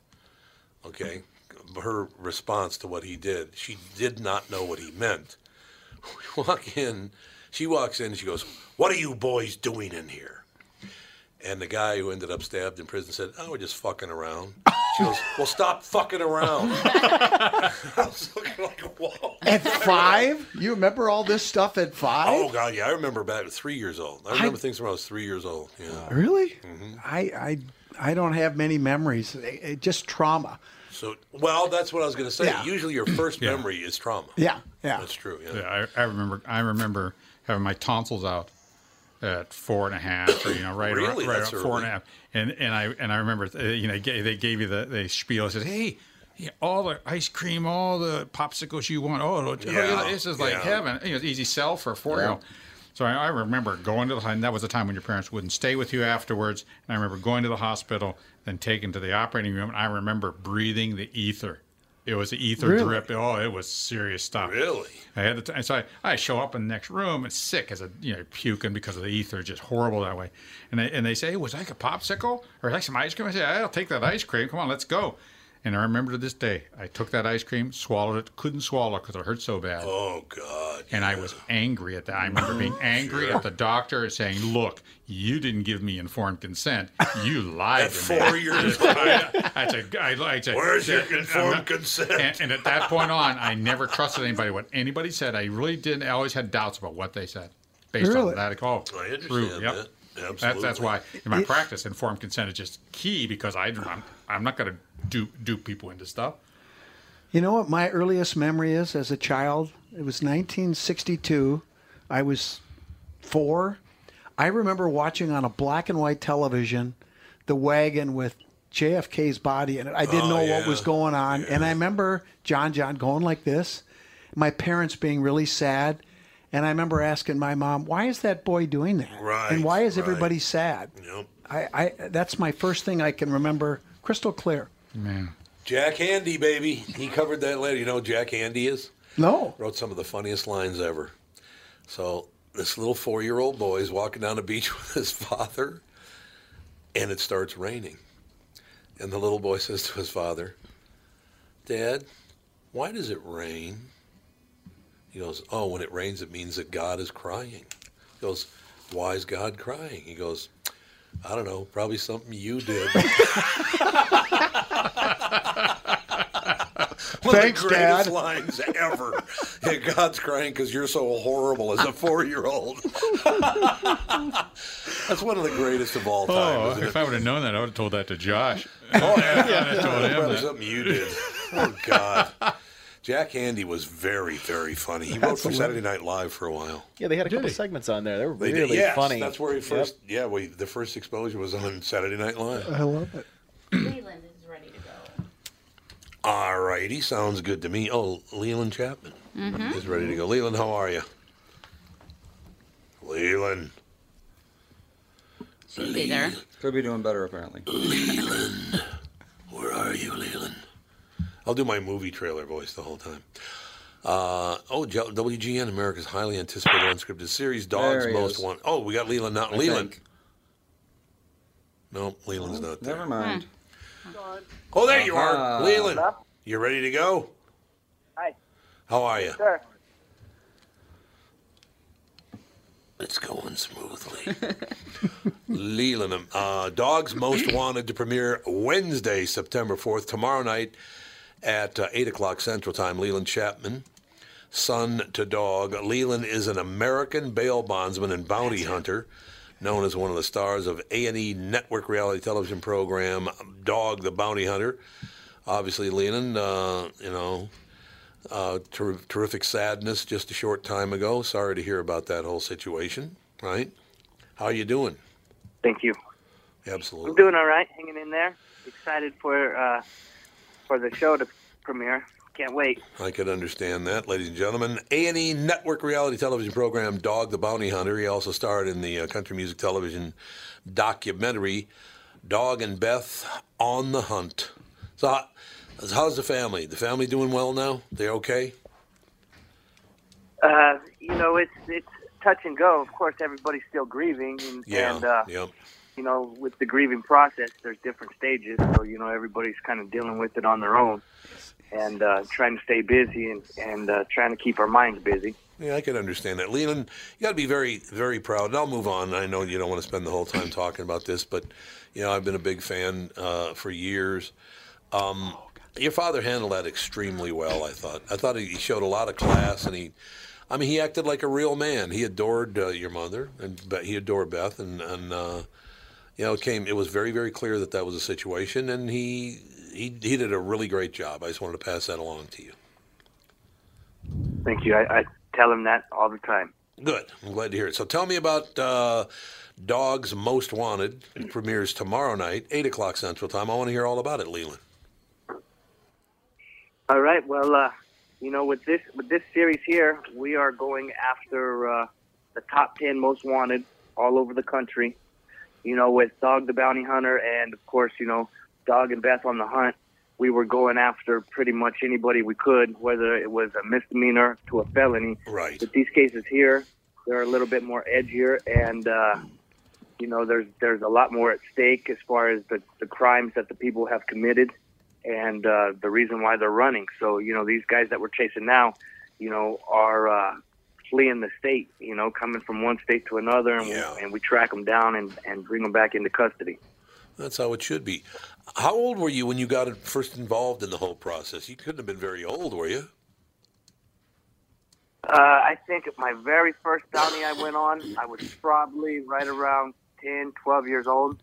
I used to dress up like the uh, newspaper boy, and I would go knock on the door, try to get the answer the door. I would, I would step out of the way, and my dad would grab him, and then I would try to lock up. Uh, at first, you know, I kind of thought it was mean because I was thinking, man, my that guy was just sitting there watching TV. Next thing you know, my dad kidnaps him, throws him in the car, and takes him to jail. You know, and so at first I was like, oh man, I felt bad, but you know, as I got older, I you know, and I seen the reason for it, you know, Yeah, and why he was, uh, you know, so aggressive, and it was actually, you know, to feed us all of his kids that he had, you know, and to maintain a good life for all of us. So uh, you know, with that aspect in mind, and as I, as I got older and I got into the business myself, I can I can uh, totally see why my dad did everything he did while I was growing up. Yeah, I could understand. It's a dangerous business. There's no doubt about that. How do you know how the family got involved in bounty hunting anyway? How, how did it all start? Uh, well, my dad was in in prison for for murder back in uh, 1976. I was nine months old, and uh, you know he had two kids, me and my brother with my mom, and there was a child support uh, discrepancy when he got out of jail. You know, and and basically the judge asked my dad to to go ahead and pay the child support. My dad didn't have no money, so the judge said, "Hey, you know, I think you would be a good bounty hunter. You look like a bounty hunter. So if you can bring these guys back to my court, then I will pay this month's child support." So my Really? dad, within a couple hours, yep, had that guy busted, took him back in, and uh, the judge paid my mom that the the child support for that month. And then, you know, the he just asked my dad if he was lucky or if it was kind of, you know, something that he was good at. And before before long, you know, my dad was picking up guys and then going to the post office and grabbing the wanted posters off of the and the missing photos off of the wall there, and he just started tracking them down. And uh, you know, became a bail bondsman. After they tried to pass laws to get rid of him, you know, he became a bail bondsman and uh, got grandfathered into the business. And uh, you know, that's that's how it all started. So what do, what do you mean they passed laws to try to get rid of him?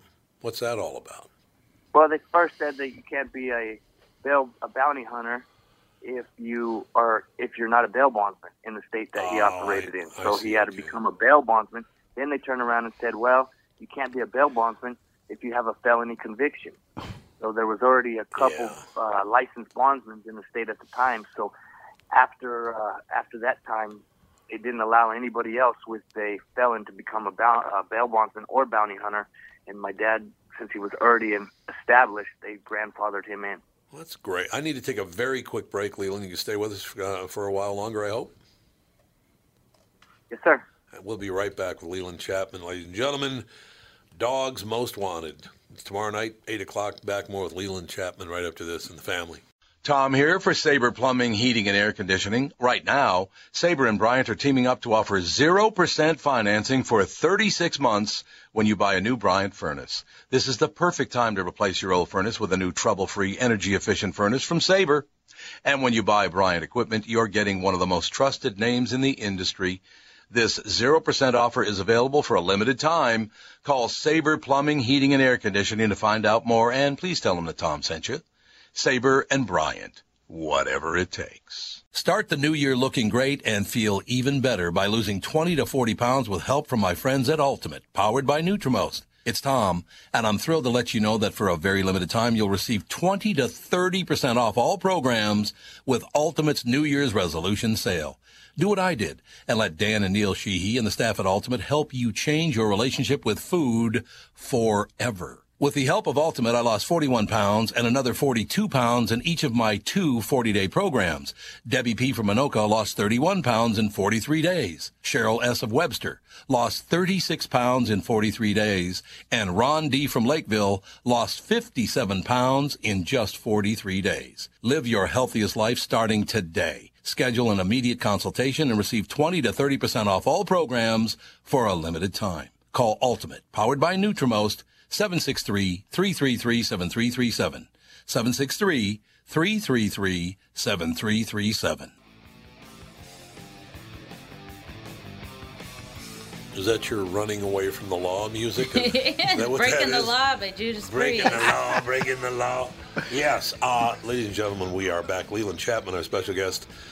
WGN's America, WGN America's highly anticipated unscripted series, Dogs Most Wanted, to premiere tomorrow night, 8 o'clock Central. Leland, we have Scott Wolter in studio with us. Scott uh, can, talks, well, you communicate with his dad. Yeah, we follow each other on Twitter. And, and Leland, um, if you have a moment next time you see your dad, tell him Scott Wolter said hello and congratulations on the new show to both of you guys. And um, he's been a follower of mine uh, for a number of years, um, apparently a fan of America Unearthed, and uh, sent me a couple of private messages. And, and we sent a message to him when. Um, when Beth passed, and obviously that was a tough time, but it's great to see the whole family bouncing back. And uh, please tell your dad I'm still and always will be a, a big fan. And um, good luck to you guys. Yes, sir, I will. Thank you very much. That's terrific. Scott does a pretty good job at his TV show as well. Should point that out. what night's it on again, and what channel is it on, Scott? Uh, well, you know, it's on Travel Channel. Travel Channel. yeah. Tuesday nights at 10, it aired uh, this summer. Mm-hmm. The last episode aired a few weeks ago, so hopefully uh, we'll get another season and, and keep bringing forth um, the truth as best we can. I'll tell you what, that stuff is fascinating. It'll come back. We're going to talk some more, Tom. We're talking more. And we're going to talk more about uh, some good good things we're working on. And you know, you had an author on that uh, has a book coming out. Mine's coming out next week. So Your book's coming out next week. next week. How so books have you got? that'll be number ten. God, unbelievable. I got to get a hobby. I gotta get a hobby. Now, isn't that great to hear, though, Leland? I mean, we, we have somebody in studio that's a fan of your dad. They stay in touch because they're TV shows, and that's a that's a really cool. It's a hell of a, a hell of a way to be brought up, don't you think, Leland? I do. I, I'm actually watching reruns of the show right now, and I'm yeah, I haven't seen them all, and I'm I'm uh, you know I'm thinking, geez, I can't believe I did that, or you know, Yeah. it it's pretty amazing Now, what we've been through. how big a guy are you? Because your your father's got some size to him, doesn't he? He's a big fella. Yeah, he's well, he's, we're about the same uh, height, but you know he's definitely swole. But uh, I put on a I love that, Leland. you know.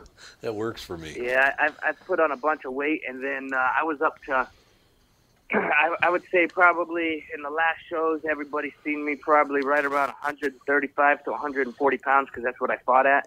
Really? And then since then, yeah, I've got all the way to 180, 185 pounds. Uh-huh. But I recently injured myself, and I've been, uh, let's see, I've been down for about a month and a half already, maybe close to two months and uh, I've lost quite a bit of weight. But the doctor says I should, you know, because I can't lift weight, can't do anything at the moment, you know. So once uh, once I can get back on the ground again and, and moving around, the doctor said I should put that weight back on quick. That's a good thing. Yeah, you probably want to have some heft to you if you're going to be hauling people away to jail. I would imagine having a little body weight's probably yeah, really well, when I first moved, I lived in Hawaii. You know, the men over there are, are, are big, but Yeah, oh, yeah. I moved to Alabama, and I was like, oh my goodness, these are some big boys over here too. You know, so Oh, yeah. decided to, yeah, start hitting the gym every day. I would go two, three hours a day. Geez, pretty much every day. Because when I moved here, I didn't have any friends. I didn't know nobody. So all I, all I had was the gym. You know, and uh, I pretty much lived in the gym and gained a bunch of weight, and it, it's helped me as far as my work goes. Isn't that amazing, Leland? You go to I feel a lot better, but Yeah, well, that's good. I'm glad to hear that. I, I, I got a friend that's from the um, the the uh, mountain uh, one of the mountain ranges in Georgia. Nicest guy in the world, just calm, Yeah. gentle, nicest man you'd ever want to meet.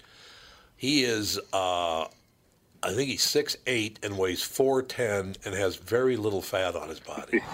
this is one of the huge. This guy's the size of this room. Holy God, is I he believe big? it. I mean, Leland, you you meet a human like that, and you go, "What happened to you?"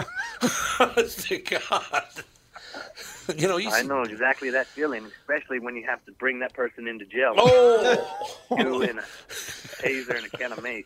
Yeah, a taser and a can of mace. Well, that, now, Leland, you, you don't carry heat, do you? You don't carry a gun, do you? Uh, I do actually. Yes, Oh, you I do? Okay. Only in the mainland, not yeah, not in Hawaii when I hunt, but pretty No. much everywhere else I go, I do. So, what what kind of pistol you got? The world is changing. Uh, It I is. carry a Glock 19. Ooh, that's a that's a good weapon. I like Glocks. Yep.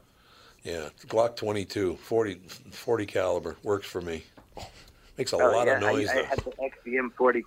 Yeah, Oh, I had you the did? XDM 40 caliber I was carrying for for a while, but I switched back over to the Glock 19. Just I can perform a little bit better with it. Yeah, I could understand that. I mean, the, the Glock 40 is a great. It's a it's a or Glock 22, I should say. Excuse me, is a 40 caliber, but it is a lot though. And one thing, if you don't want to kill someone, just fire one off into the sky. The noise alone will make them pee their pants. Man, that gun is loud. Just starts like, yeah, I- that that is terrific. Do you think you'll be doing this forever, Leland? You think you think you'll be in, in the bounty hunting business for, for most of your life? Uh, I, I honestly, I was just thinking about this the other day, and you know, it's hard to uh, picture me doing anything else. You know, Right. Maybe if I could get a job on a fishing boat somewhere else or something that I enjoy, but other than that, I can't picture myself working at, you know, McDonald's or any anything like that anymore. So that'd, be, uh, that'd be interesting. I would imagine I would have my hand in this business as long as it's around or as long as I'm around. Yeah, that makes. I don't think you can make quite as much money working at McDonald's as you do working on national television. I'm pretty sure. Uh, I tell you, I tell you. But hey, trying to get on national television is not as easy as they say. Oh You know, God, no. It's, uh, Hey, Leland, what's definitely a. Uh, what what's sort of one of the big close calls that you uh, that you've had over the Ooh, past few question. years, uh, especially with the I mean some of these big uh, dangerous well, guys. just recently, I was uh, up in Tennessee, and I was I was catching a skip over there from wanted out of Philadelphia. I located him in in uh, a little out of Nashville, and then I had a uh, couple other bounty hunters with me. One was an ex police officer, and uh, I I arrived to the house. It was just me and my my other guy, and uh, we tried to surround the house. It was probably 11 o'clock at night. I seen all the lights on. I already had a positive ID because I had somebody watching the house for me as I was on my on my way up. So I knew my defendant was in there, and uh, you know I, I was banging on the doors for probably 20 minutes. One of the the guy that I was with thought maybe we were at the wrong house, but I told him, you know, the lady that lives here is 75 years old. We've been here for over a half an hour pounding on all the windows and doors. Yeah. And I said, if we were at the wrong house, don't you think the lady would have called the police by now? So, as we're kind of, uh, you know, discussing our plan, you know, the light comes on, and I am, uh, you know, they were doing some yard work, so I'm standing on a little ledge where it's a cliff on both sides, and I was on a concrete ledge, and the the light came on. The guy came out with a shotgun pointed right at my head. I told my buddy if he shoots me to make sure and shoot him back. That's a good idea. the guy and, I- and and I kind of was talking my way out of it, and uh, you know that was probably the closest range I've been. You know, I've had guns pulled on me before, but that one was I could stare straight down the barrel on that one, Ugh. and um, I was a little bit nervous. You know, I was I don't I don't know if I don't believe I was scared. I was just more nervous because I can tell the guy was drunk and you know he was waving the the gun all over the place, and I was just more concerned on thinking what kind of bullets does he got inside of that, and thinking where would the bullet go, and I seen the barrel pointing at my head, so I was able to uh, walk my way around the bushes, talking to the guy, you know, trying to be uh, rational with him. He just wanted us off his property, but I kind of fooled him and told him I was just at the store down the street and I saw the video surveillance of them two together. And then he was like, "Well, you got me." He kind of dropped his gun. I went into the house and uh, finally arrested the guy that was wanted out of Philadelphia, and he was wanted uh, on charges that on on uh, Christmas he invited his neighbor over on Christmas and said, "I have a present for you." When she came over there, he tried to give himself as a present, and when she denied him, he barricaded her inside of his house and cut her up with a knife and uh, had a six-hour standoff with the SWAT team before they finally arrested him and put him in custody. And then he he split, and uh, you know all of his pictures, he looked like Santa Claus. But when I seen him, he had his hair dyed, face completely shaved, passed him. Uh, you know, thank God that you know I was able to get him in custody and and uh, safe at the same time. Did the woman survive? That one made me a little bit nervous. That's a good question. Did the woman survive? Well, excuse me, I, ca- I couldn't hear you. Sorry. Did the woman survive that he was terrorizing? Yes, he, she survived, but I guess he slashed her across the face, across her breast, and across the legs. and uh, the SWAT team got her out of there. and uh, you know he he stayed in the house for another six hours before he surrendered, and uh, she survived. Yes, sir, she did. So now, Leland, were you just east of Nashville when this happened? Um, I think I was a little northeast of Nash, Nashville when it happened. Okay, because it's near Murfreesboro, somewhere over in that area. Uh, yeah, it was a. Yep. Yeah, you can find a perpetrator over there. I will tell you that. I knew exactly where you were, pal. And how do you know this, Tom? well, it's just a thought. Oh, sure. It's just a thought. I'm like, I tell you, Murfreesboro is famous for one thing: more fatal car accidents on I-24 than anywhere else in the United States. People cannot drive worth a damn on that freeway. I don't know what the problem is. It's just unbelievable. Leland, you're the best, man. You got to come back as the show goes on. Dogs Most Wanted to premiere tomorrow night, 8 o'clock Central Time. We will be tuning in. And yeah, come back about mid-season. We'll, we'll talk some more. That'd be great. Yes, sir. Thank you very much. Thank you, Leland. Leland Chapman, ladies and gentlemen. What a nice kid. What a nice guy. Really Yeah. nice kid. Murfreesboro, baby. I want to hear about Murfreesboro. I'll tell you one very quick thing. It's true. On I 24, I've talked about this before, but I don't think it's there anymore because Catherine and I just drove through there uh, in, in May. But there's this massive billboard on the right, and there's a Chinese restaurant named Chef Wang. Okay, Chef Wang.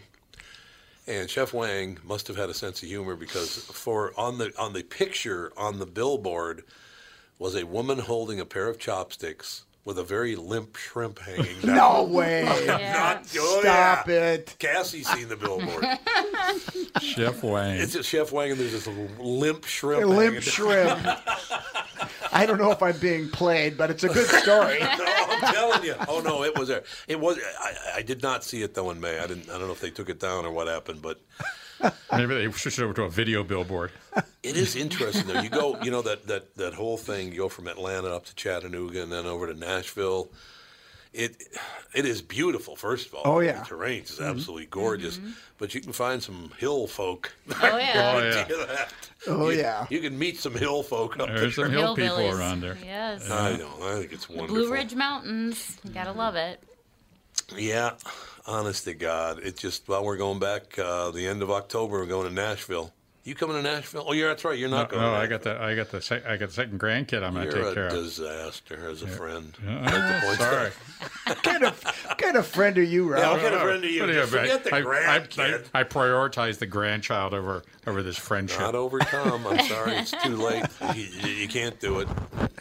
It's me or nothing. That's what, yeah, well, what a what, a, what a, that that uh, but dog the bounty hunter. Yeah, I've watched some of those. Man, that they, particularly when they're in Hawaii, where they just had the pepper spray, and I don't even know if they had a taser. I mean, they Yeah. they were running around with these big giant. Giant, kid, the giant cans of bear yeah, spray. the big Costco can, of pepper spray. Oh man, I thought to myself, man, I can't believe that they, they do that because people are nuts. Oh yeah. Oh, I tell you, going to where he went, because there are nice parts of Murphy. Well, I don't know about nice. There, there are acceptable parts of Murfreesboro, but there's that one part, man. They those hill folk up there. It's like, eh, but this guy was Philadelphia, so he must Yeah. have had relatives or something. I don't know what, What do, that was on. what do you think the premiums are for his life insurance? Uh, for Leland's Leland's and his dad, and his dad's got to be huge. if they even I would have think. it. I mean, you're going after. Can you imagine the premiums? Probably though? not. Well, You're right. They're your not. life insurance premiums based on your health or based on your occupation? I don't know if there's occupation. Well, question. both both have to f- figure in, I would think. Yeah, because my health insurance is really not that expensive because, like, you're in radio, you don't even make an effort. so, you know, the premiums go down a little bit. The biggest danger you have are these people right here. right, sitting in this room. Scott, great having you in. I'm glad Thank you're coming in. for- Tenth book coming out. The name of the book is The book is called The Cryptic Code of the Templars in America Origins of the Hooked X. And um, I'm really excited about it. It's the best work that I've done. And um, basically, the premise of the book tells the real story of the founding of this country that began up in Kensington, Minnesota, Minnesota, yeah. the Kensington Runestone Land Claim. That's phenomenal. And when are you coming on the show to do it? Anytime you want. And then you're gonna come on the morning show too. I would Gotta love talk it. about the book. That'd be good. You're too good to me here, but I'll Ah, take it. I don't deserve we it, but I'll take it. Thank right. you. Thanks a lot for coming in, Scott. Thank you. Josh, when are you headed back? Tomorrow, tomorrow We night. go back tomorrow night. Yeah, all right? Yeah. Things are going well. Yeah, things are going real well. I'm glad to hear Yeah, that. absolutely. I told you to wear a gray shirt, so we got it covered. There. Yeah, good. Perfect. Yeah, of course you got Ralph over With here. the show act. off. there you go with, with the with the clown shirt. Show. Oh God! we'll talk to you tomorrow with the family.